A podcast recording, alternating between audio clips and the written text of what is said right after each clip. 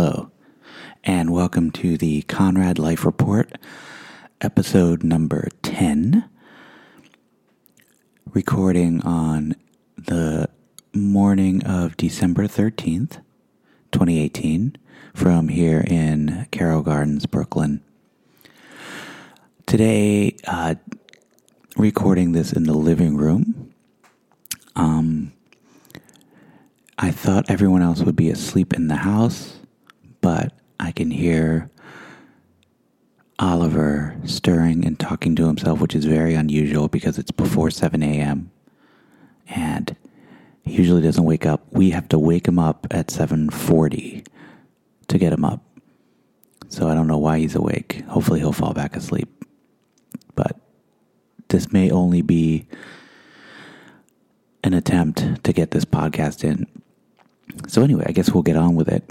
Um, welcome. It's been one week since episode nine. Um, the big news since episode nine is basically that I got to get out of town for a night. So last Friday, I took the day off. Speaking of days off, I have a with the way um, our company works. If you don't use your your days off, your vacation days, your personal days um, before the end of the year. They don't carry over, so you just lose them. And, you know, all these days are part of your compensation, so you should really use them because they're yours to use and also they'll help you keep your sanity. So I'd been saving them up because I thought we were going to go on a big extended family vacation the week of Christmas, and it turns out that fell through. So now, instead of using all those full days that week, I'm only going to use half days so I can kind of keep an eye on my most of my day to day activities and not really have to ask anyone else to cover in any sense. So, what that means also is I have all these other extra days. And um, so I've been using them. So, anyway, one of those days was Friday, and um, I took the day off to go to Hudson. So, um, my friends, the National, were playing um, a benefit up there for Hudson Valley Planned Parenthood, a rally in the valley, they call it. So I decided to go up. So it was at a small venue. Well, first, let me talk about that day, which is a great day off. So I took took Oliver to school, which I do every day anyway. But then I stayed and just hung out a bit and watched him in class. And then I went off to uh, the East One coffee shop in the neighborhood ran into my old friend Nate Martinez and his baby, and we hung out for a bit, and then took the F train to uh, Penn Station, and I got on the Amtrak. And so, if you've ever taken the Amtrak train all the way up the Hudson Valley, you know how beautiful it is. If you get a seat, especially on the left side of the train, and you just go up the river the entire time. The um the track hugs the river, and of course it's gorgeous. So first you go under the GWB, George Washington Bridge, and then under the new Tappan Zee Bridge and old one. So I got to see the new Tappan Zee Bridge for the first time, um, and it looks great. Um, and then under all the other bridges, which I can't remember their names, there's the um, uh, what are they called?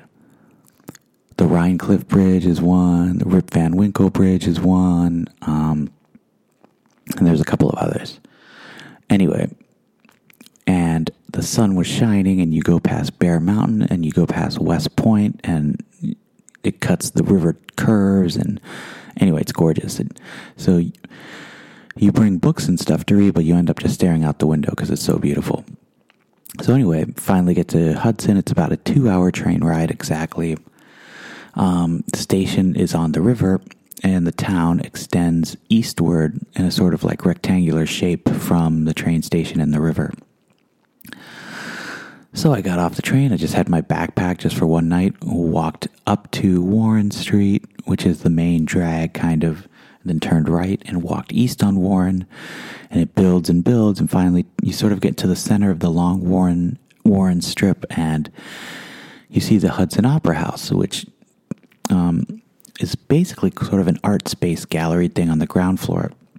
And then upstairs is this performance room, which seems like it has a capacity of about 500 if it were a venue, which it was that night. I would compare it best to the Bowery Ballroom. That's exactly what it looked like, felt like maybe a little bit bigger, a little bit wider. Um, and it also had big windows, which were open during sound check, which was kind of cool. So get to see a lot of sunlight. I think they have like weddings and stuff in this room too. Um, so I showed up and just got to watch sound check for a bit, catch up with friends, and um, have a bite to eat. And got to especially watch the uh, two guests they had um, rehearse with them. One was Gail Ann Dorsey, um, who is best known for being David Bowie's bassist for quite a lot of the latter part of his career, including like I think you know all the way up to the end. And she is, I think, a Hudson Valley resident, and she sounded great. And then the guitarist was Kaki King, who's a well known guitarist. She played her own set and also sat in on the song Wasp Nest. She was playing lap steel. Um, oh, um, uh, Gail Ann Dorsey sang on Sorrow and I Need My Girl. Anyway, so it was fun to watch those guys all play. And like I said, catch up with friends. So afterwards, we had sound check ended around four and had a couple of hours to kill till dinner. So we drove um, out to Long Pond, which is the National Studio, which is the building on pictured on the cover of Sleep Well Beast, and just hung out there. And I hadn't been there in like a year or so. Um, it's just such a great place. Um, just a beautiful live studio room, which takes up most of that building, and just a nice, nice place to hang. So, just went back, hung out there, sat on the couch, enjoyed the country air. Um, had some threes beer because they had one of those. They had a threes beer in the fridge, and it was one of those um, uh, like Cabernet Sauvignon barrel oak barrel brewed something beers. I can't remember the name of it right now, but it was so good. I mean, it just sound, tasted exquisite. And then, um, yeah, drove back to town, had dinner, uh, hung out at my favorite hotel in Hudson, which is also the only hotel I know, the only one I've ever stayed at, actual hotel, Rivertown Lodge, which I highly recommend as a fun bar to go to, and also stay. The, the rooms are really neat and the owner's really nice. Um, he's friends with one of the national guys, and we met him during when we were recording um, Day of the Dead years ago in Woodstock. He would come hang. Anyway, um, so then we went to the show. The show was awesome. It was um since it was a benefit. Uh, the band played like a shortened set. It was like an hour, but it had a lot of the um, you know quote unquote hits. And um, it's really interesting. The venue, like I said, probably six or seven hundred cap, but they they legally cap it. Uh oh, here comes Oliver. I might have to pause. Let's see, is he coming? The door opened. He opened the door. I'll be right back.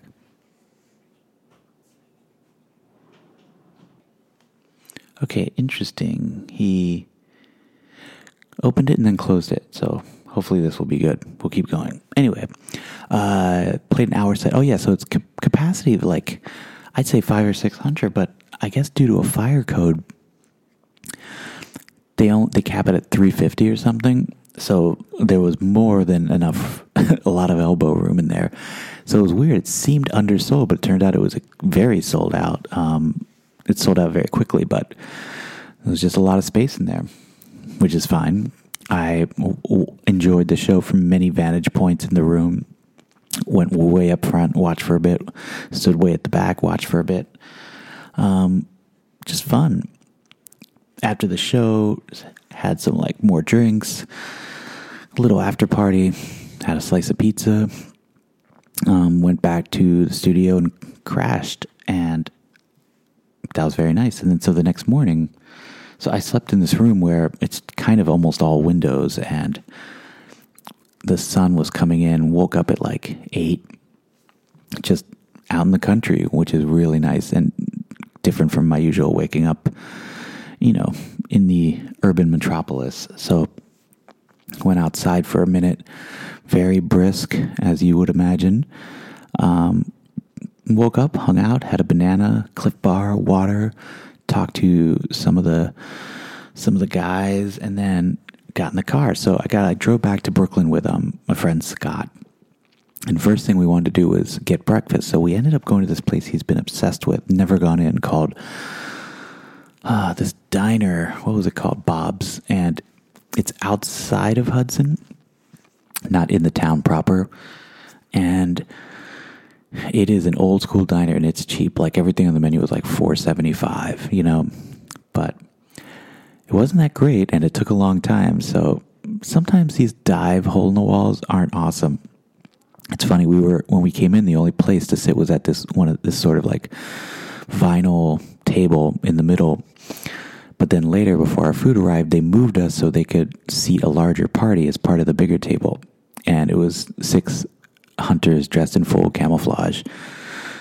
I don't know if they were enjoying a post hunt breakfast or a pre hunt energy session, but anyway, that should sort of paint a picture.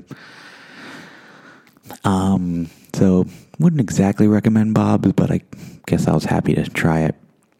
After that, just drove to Brooklyn. Anyone that's ever driven back to New York City knows that it's so nice to just kind of drive down. But once you get to the city, it's just annoying. Your your travel time is doubled just traveling within the city. Especially if you're coming from the north. If you live in Brooklyn, like I do, and you come down, any of the ways are just like log jammed. Like West Side Highway or the Harlem River Drive in the FDR or the Triborough Bridge down the BQE. Anyway, we did the BQE. That's what Google told us to do. They cha- Google Google Maps changed its mind basically about a minute before we got on the George Washington Bridge. So we accepted the new route and went down the BQE, which still sort of stunk. But boy, when when the new Kosciuszko Bridge span opens in two years or whatever that is, that's really gonna um, help matters a bit. And I'm curious to see because, like, you know, the on ramp from the LIE to the BQE south is always crowded. And I mean, it's like I've been on it at three in the morning and there's still a jam. So there's gonna they're gonna have to address sort of the very matter of just even like that merging and also the curving road and you know reduce mile per hour reduce speed limit that drivers from the LIE have to um, follow. But either way, the doubled span should help matters a lot on that stretch because it always stretches. If you're going north, it always stretches back all the way through Williamsburg. If you're going south, it stretches way up into like Woodside almost or whatever Rego Park. Um. So anyway, got to drive back, and then Saturday was a busy day here. I walk into my apartment and my not only is my wife and son there, but my nieces are there because upstairs my brother and sister-in-law were preparing for their annual holiday party, which starts in late afternoon. So that was a fun time. And then my close friend Drew, whose wedding I went to in Vermont back in the summer, he and his wife Jen were hosting their annual party. So went down there after my family holiday party. That was down in Dumbo always a great time, but boy, was I exhausted by whenever it was one one in the morning when I came home. Just 36 hours of really enjoying myself, and that caught up with me. So Sunday took it easy. Oliver and I just went to our usual lunch spot. Um, and that was it. I can hear him talking in there, so he's totally awake. Anyway, well, at least I got the bulk of the life report out of the way. So, books, I'm still reading, if you can believe, the How Music Works by David Byrne book. And I'm still reading it because it's so dense with information that you don't really skim through it, or you can't even really read it fast in the way you can read like a novel. You sort of have to process what he's saying, slow down.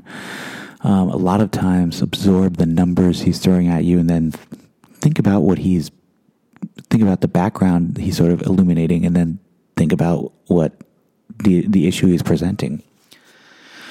It's fantastic, but yeah, it takes a long time to read. But also, I my book, my copy is about five years old, and or no, four years old, because I bought it at BookCourt right before BookCourt closed. So it's maybe three years old. I know they've come out with a new edition since then. I think I mentioned that. But anyway, I really uh, um, sort of felt like maybe I was reading an old edition when it was talking about streaming, when Pandora sort of was the focus of his streaming rant and not Spotify.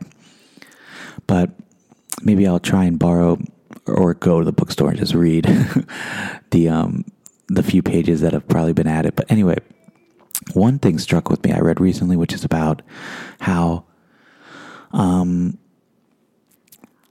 sometimes the point of art isn't to be a full time artist. Um, because you're compromised in many ways. You have you you can devote all your time to it, but also you're compromised in many ways financially. For example, if you have a standard recording contract, uh, the recording company is going to have own a lot of your stuff and you know be be receiving a lot of your money.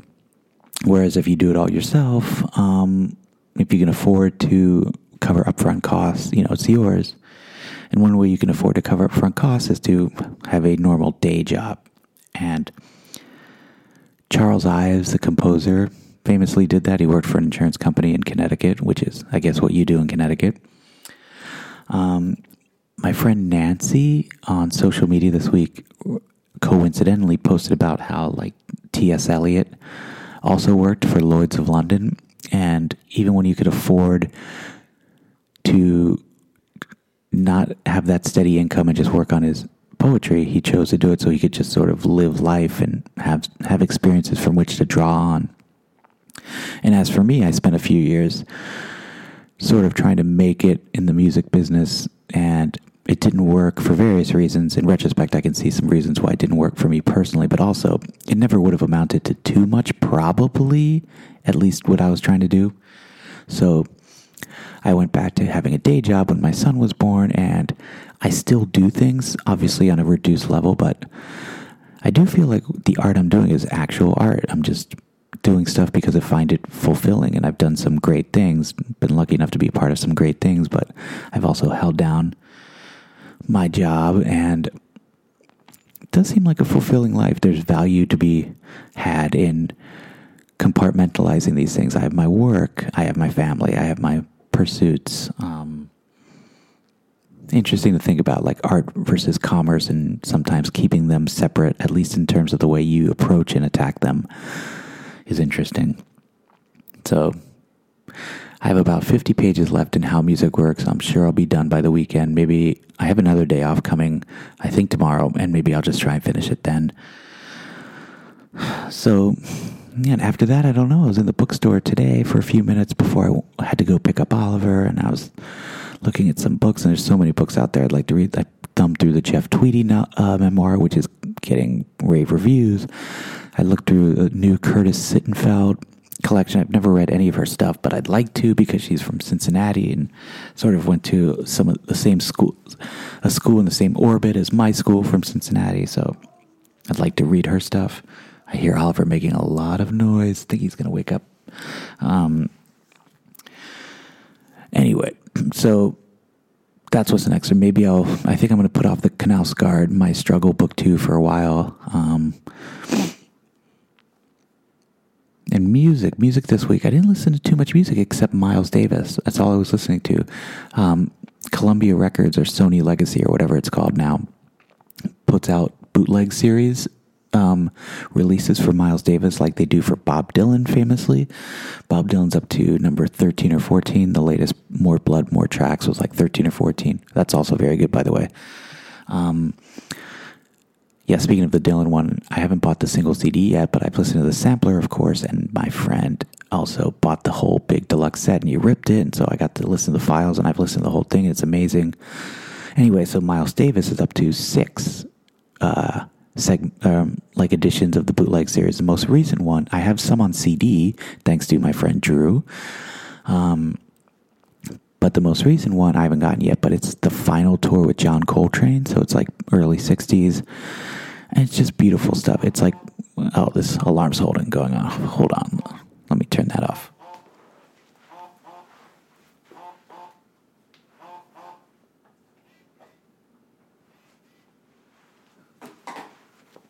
Done.